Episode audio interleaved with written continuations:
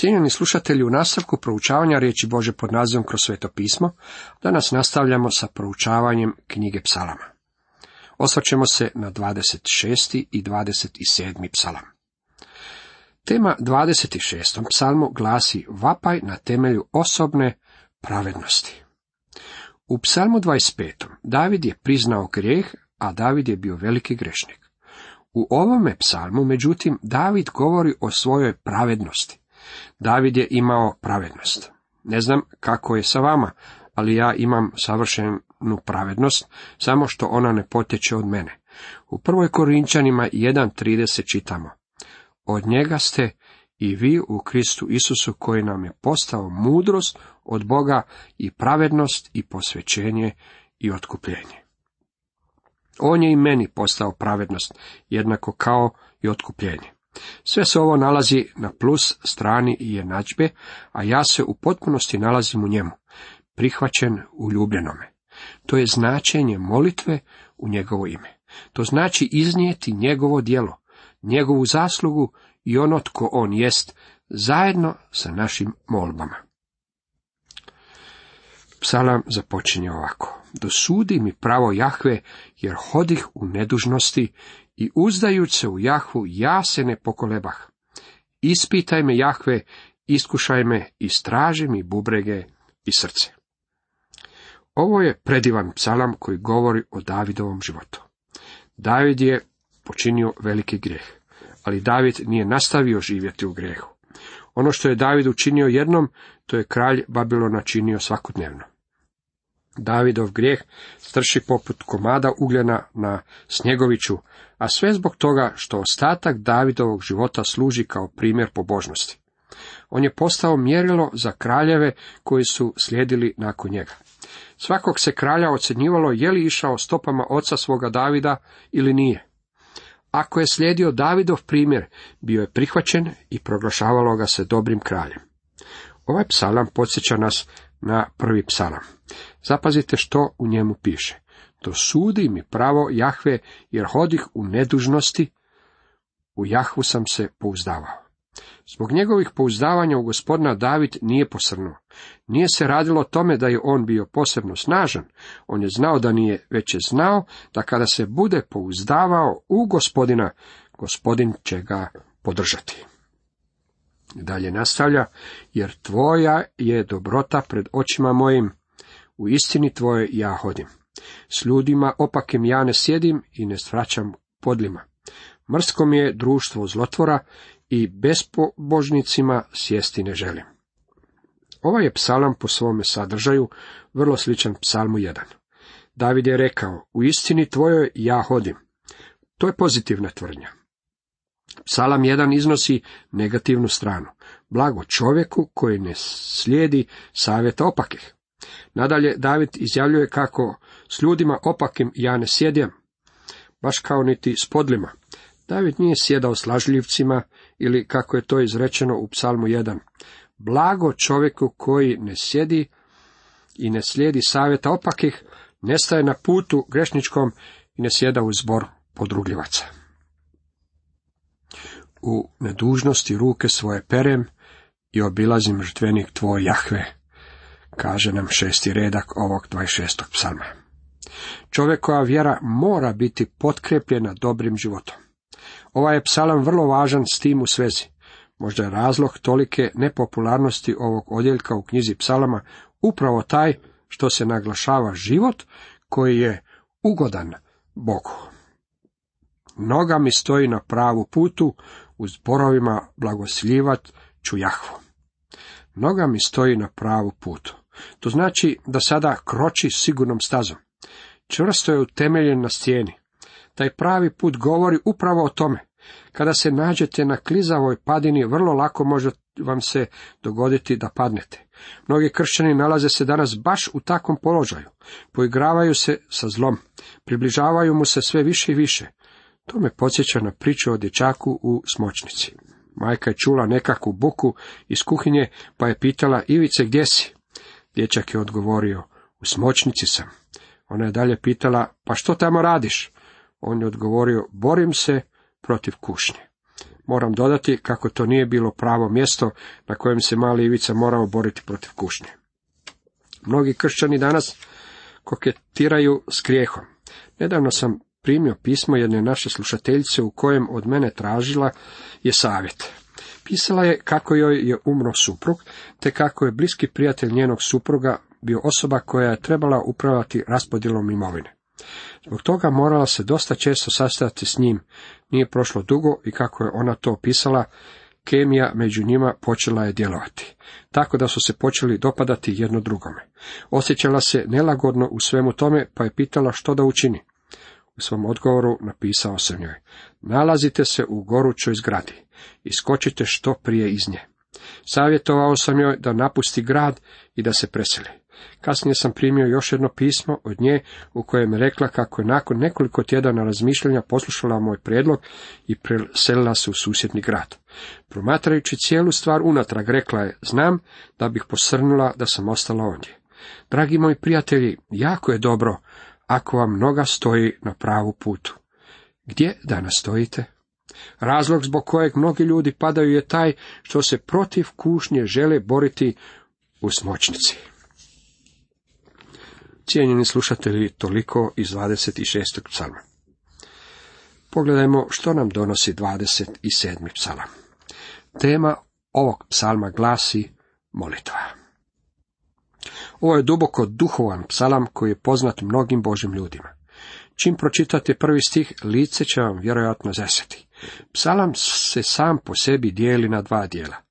Prvi šest stihova govori o Božoj skrbi koju čini za ohrabrenje i pouzdanje onih koji su njegovi. Ostatak psalma je molitva za pomoć i održanje. Ovo nije psalam za ultra svece, već ima poruku za svako srce i život. Riječ je o Davidovoj molitvi koja započinje ovom veličanstvenom izjavom. Temelj za molitvu. Jahve mi je svetlost i spasenje, koga da se bojim? Jahve je štit života moga pred kime da strepim. Ovo je još jedan od onih koji kažu on i ja psalama. Bog, on je onaj kojima upravlja i vodi putem svjetlosti iz svoje riječi.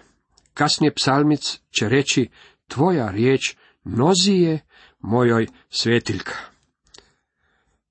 On je moje spasenje. Što nam govori o Božoj ljubavi, jer je upravo Božja ljubav osigurala spasenje za čovjeka. To spasenje postiže se naravno samo kroz Isusa Krista. Jer je Bog tako ljubio svijet da je dao sina svoga, jedino rođenoga, da tko god vjeruje u njega ne propadne, nego ima život vječni. Ivan 3.16 Bog nije tako ljubio svijet da je spasio svijet. Bog je tako ljubio svijet da je osigurao spasenje za grešnike. Mi mu moramo pristupati samo na tom temelju. To je spasenje uvjeravano onime što nam poručuje Šimon Petar u dijelima 4.12 gdje kaže nema pod nebom drugoga imena danog ljudima po kojemu nam se treba spasiti. To je ono isto spasenje o kojem ovdje govori David. Jahve mi je svetlost i spasenje, moje svetlo, moje spasenje. Jahve je snaga života moga. Gospodin ne samo da nam daje život, već nas snaži kako bismo taj život mogli živjeti na zemlji. Je li on svetlost vašeg života? Onaj koji vas ljubi i daje vam snagu, dragi moji prijatelji. Pred kime da strepim? Martin Luther rekao je, jedan čovjek s Bogom tvori većinu. Kada su Cromwella pitali zašto se nikoga ne boji, odgovorio, naučio sam da ako se bojite Boga, nemate se više koga bojati. Kada navale name zlotvori, da mi tijelo žderu protivnici moji i dušmani, oni posrću i padaju. David se vjerojatno prisjećao onog razdoblja u svome životu kada se nalazio u mnogim opasnostima.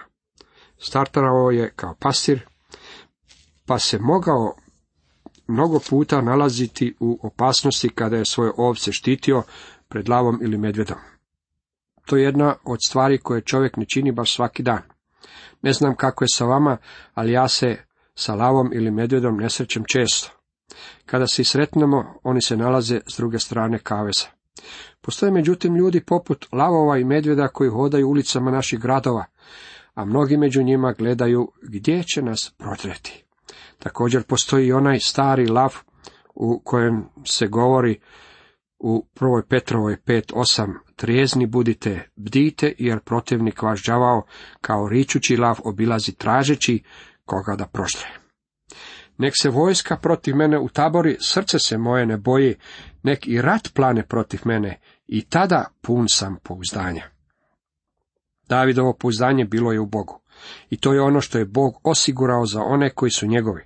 Jeste li zapazili da svaki puta kada bi se gospodin Isus ukazao svojim apostolima nakon uskrsnuća, uvijek bi rekao, ne bojte se. Vi i ja imamo spastelja koji je uskrsno. Strah nas susreće mnogo puta. Ja imam prirođeni strah od visine, a kada letimo u onom velikom autobusu iznad oblaka, onda kažem gospodinu, ti si sa mnom. Moje je pouzdanje u tebi. Meditiranje o molitvi. Za jedno molim Jahu. Samo to ja tražim, da živim u domu Jahvinu sve dane života svoga, da uživam milinu Jahvinu i dom njegov gledam. Ovo je vrlo bogati stih. David je cjelokupni svoj život sveo na jednu stvar.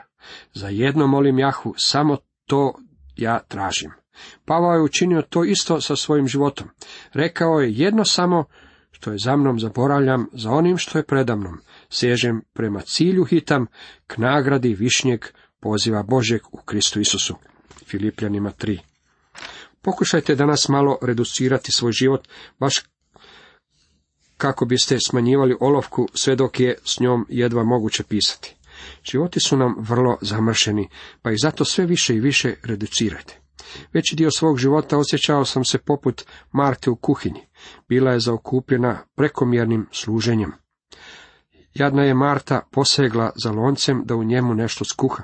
Zatim joj je zatrebala tava da u njoj nešto ispeče, pa je usput posegla za još jednom posudom da u njoj opere krumpire i baš je tada nešto ispalo iz vitrine. Postala je jako isfrustrirana jer je željela sve učiniti odjednom. Život je mnogima od nas postao vrlo komplicirani, isfrustrirani smo i svo vrijeme pod napetošću i pritiskom. Uistinu je predivno reducirati vlastiti život na one stvari koje su uistinu važne. Stvarno je veliko olakšanje svesti život na najmanji zajednički nazivnik. Nadam se da mi nećete zamjeriti što progovaram iz vlastitog iskustva, ali je najsretnije vrijeme moje službe nastupalo kada sam izašao iz pastorskih zaduženja, u tom je trenutku započelo duhovno najplodnije razdoblje mog života. U ovom kratkom razdoblju vidio sam više ljudi koji su se obratili Kristu nego tijekom cijelog života i nikada se nisam toliko radovao kao sada. A znate li zašto? Sveo sam svoj život na jednu jedinu stvar koju istinski želim činiti, proučavati Bibliju. To je sve što činim. Život mi se reducirao samo na to i vrlo sam sretan zbog toga. Vjerujem da je to ono što Bog želi da činim. Zapazite kako je jedna stvar u Davidovom životu bila da živim u domu Jahvinu sve dane života svoga. Mislim da David nije imao nakanu uzeti svoju vreću za spavanje, otići u šator sastanka i ondje ostati do smrti. Želio je međutim da kovčeg saveza, koji je bio mjesto sastajanja Boga sa njegovim narodom, bude uz njega u Jeruzalemu. Jako se angažirao oko toga da kovčeg bude donešen u Jeruzalem, gdje je podigao šator u koji će ga smjestiti, te je vrlo detaljno isplanirao gradnju hrama za Boga. Zašto? Kroz to imao je pristup Bogu. To je bila jedna stvar Davidovog života. Mi imamo pristup Bogu kroz Krista i to je nešto u čemu bismo se trebali istinski radovati. On je onaj koji će nam pomoći da svoje živote reduciramo na jednu stvar. Pavao nam navodi osam beneficija opravdanja po vjeri u Rimljanima pet. Druga beneficija koju Pavao navodi jest upravo pristup Bogu. Opravdani dakle vjerom, u miru smo s Bogom po gospodinu našem Isusu Kristu, po kojem imamo i pristup vjerom u ovu milost u kojoj stojimo i dičimo se u nadi slave Bože. Uistinu je predivno imati pristup Bogu. To je bila jedna stvar koja je bila i cilj Davidovog života. Za jedno molim Jahu, samo to ja tražim, da živim u domu Jahvinu sve dane života svoga, da uživam milinu Jahvinu i dom njegov gledam. U domu Jahvinom nalazilo se prijestolje milosti. Davidu je bilo potrebno milosrđe, a milosrđe je potrebno i meni. Siguran sam da ga i vi trebate. U Božjem domu nalazio se žrtvenik koji je svjedočio o Kristovom križu. On je Davidu osiguravao pristup pred Boga. Vi i ja danas možemo pristupiti Bogu kroz gospodina Isusa. Imamo pristup u njegovu predivnu milost. Kakvu samo privilegiju imamo time što nam je omogućen pristup Bogu. Nije niti čudo što je ovaj psalam bio toliki blagoslov Božjem narodu. Pogledajmo što piše u petom stihu. U sjenci svoj on me zaklanja u dan kobni, skriva me u skrovištu šatora svoga, na hridinu on me uzdiže. Gdje se nalazilo skrovište šatora? Nalazilo se unutar svetinje nad svetinjama. Onamo nije mogao ući niko osim velikog svećnika. Znate li što se ondje nalazilo? Kovčeg saveza, koji je bio samo kutija presvučena zlatom. Na kovčegu se međutim nalazio detaljni poklopac kojeg je Bog dizajnirao kao prijestolje milosrđa zbog krvi koja se po njemu škropila. U današnje vrijeme zbog Isa Krista koji je prolio svoju krv i mi imamo prijestolje milosti kojim se možemo utjecati. I upravo je to mjesto na kojem nas on sakriva. Kakvu sigurnost imamo? Sada izdižem glavu iznad dušmana oko sebe, u njegovu ću šatoru prinositi žrtve radosne, Jahvi ću pjevat i klicati. Kada sagledamo ovu predivnu sliku, i prepoznamo ono što je On učinio za nas, to će u našem srcu proizvesti pjesmu. Toga je povelo da izmoli sljedeći stih. Opis prave molitve. Slušaj o Jahve glas moga vapaja. Milostiv mi budi, usliši me. Vidite, na tome tajnome mjestu postojalo je milosrđe. Bog je za nas danas pripremio to tajno mjesto na koje možemo primiti Bože milosrđe. I dalje kaže, moje mi srce govori, traži lice njegovo. Da, lice tvoje, o Jahve, ja tražim. David u Božja usta stavlja poziv. Kada je Bog rekao, traži moje lice, David je odgovorio, već sam odgovorio, srce moje već ti je reklo, tvoje lice, gospodine, tražit ću. Dragi moji prijatelji, Bog čezne za vama. Kako na to reagirate? Istinski je strašno živjeti sa osobom koja ne izražava svoju ljubav. Brak nije uređenje u kojem žena dobiva ono što joj je potrebno za život, a muškarac kuharicu. Brak je ljubavni odnos. Ako brak to nije, onda nije nikakav. Takav bi morao biti naš odnos s Bogom.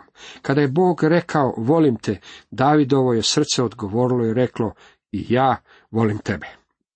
Kada je Bog rekao, želim biti u odnosu s tobom, David je odgovorio, i ja želim biti u odnosu s tobom. Ne skrivaj lica svoga od mene, ne odbij u gnjevu slugu svoga. Ti, pomoći moja, nemoj me odbaciti i ne ostavi me, Bože spasitelju moj. Kada je David sagrešio, tada je saznao što to znači kada Bog sakrije svoje lice od njega. Izgubio je zajedništvo, izgubio je svoju radost.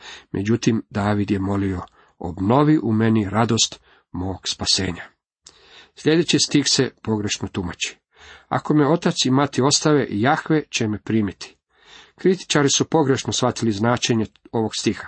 Čak i Delić sugerira da je ovaj stih mogao napisati netko drugi. Razlog zbog kojeg se razmišlja o takvoj mogućnosti je taj što Davida nisu napustili njegovi roditelji. Moje mišljenje međutim kako David ovdje ne govori uopće o tome. Zapazit ćete da je ova rečenica uvjetovana vremenski, kada me otac i mati. Bolje bi bilo prevesti tu rečenicu na sljedeći način, da su me otac i mati ostavili, tada bi me Jahve podigao. Volio bih kada bi novi prevodi Biblije skretili pozornost na tu činjenicu. Vaši otac i majka vjerojatno vas nisu napustili, međutim, kad bi to učinili, tada bi vas gospodin podigao. Neki je mudrijaš rekao, kada me otac i mati ostave, kao kad ću mi se i podići mi. Bojim se da previše roditelja dopušta raznim organizacijama, uključujući ovdje i crkvu, da im odgajaju djecu. Iako ste možda članovi i dobre biblijske crkve, Vaša djeca su ipak vaša. Vi ste ti koji biste ih trebali dovesti gospodinu, ne učitelj u nedeljnoj školi ili propovjednik ili vjeroučitelj. Osim toga, vi ste ti koji biste im trebali posvećivati svoje vrijeme i pozornost.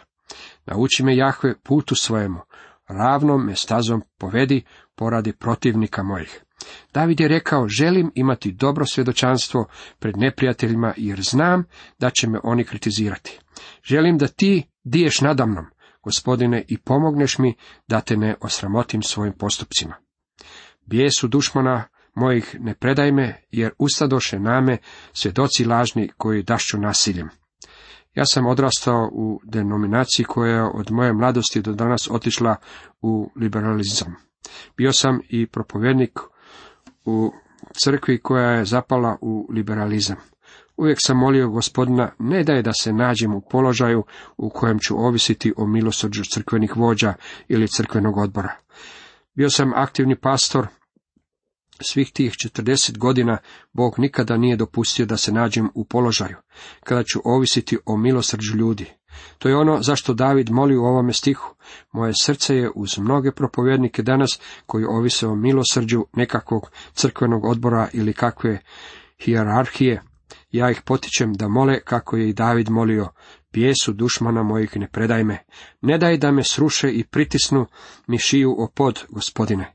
Mislim da će on čuti takvu molitvu i uslišati je. Vjerujem da ću uživati dobra Jahvina u zemlji živih. Čak i u ovom današnjem svijetu lako možete vidjeti Božu dobrotu kako je divan prema nama. U Jahvu se uzdaj, o junači se čvrsto, nek bude srce tvoje u Jahvi, se uzdaj. Na engleskom stih glasi čekaj gospodina, ohrabri se i on će ojačati tvoje srce. Čekaj, kažem, na gospodina. Među današnjim vjernicima postoji dosta srčanih problema. Oni su poznatiji kao malodušnost ili kao kukavićje srce. Svi mi imamo pokoji dijelić toga u sebi. Na koji način se možemo izliječiti od toga? Čekaj gospodina, ohrabri se. Kada to učinimo, gospodin će ojačati naša srca. On je uistinu veliki stručnjak za srce.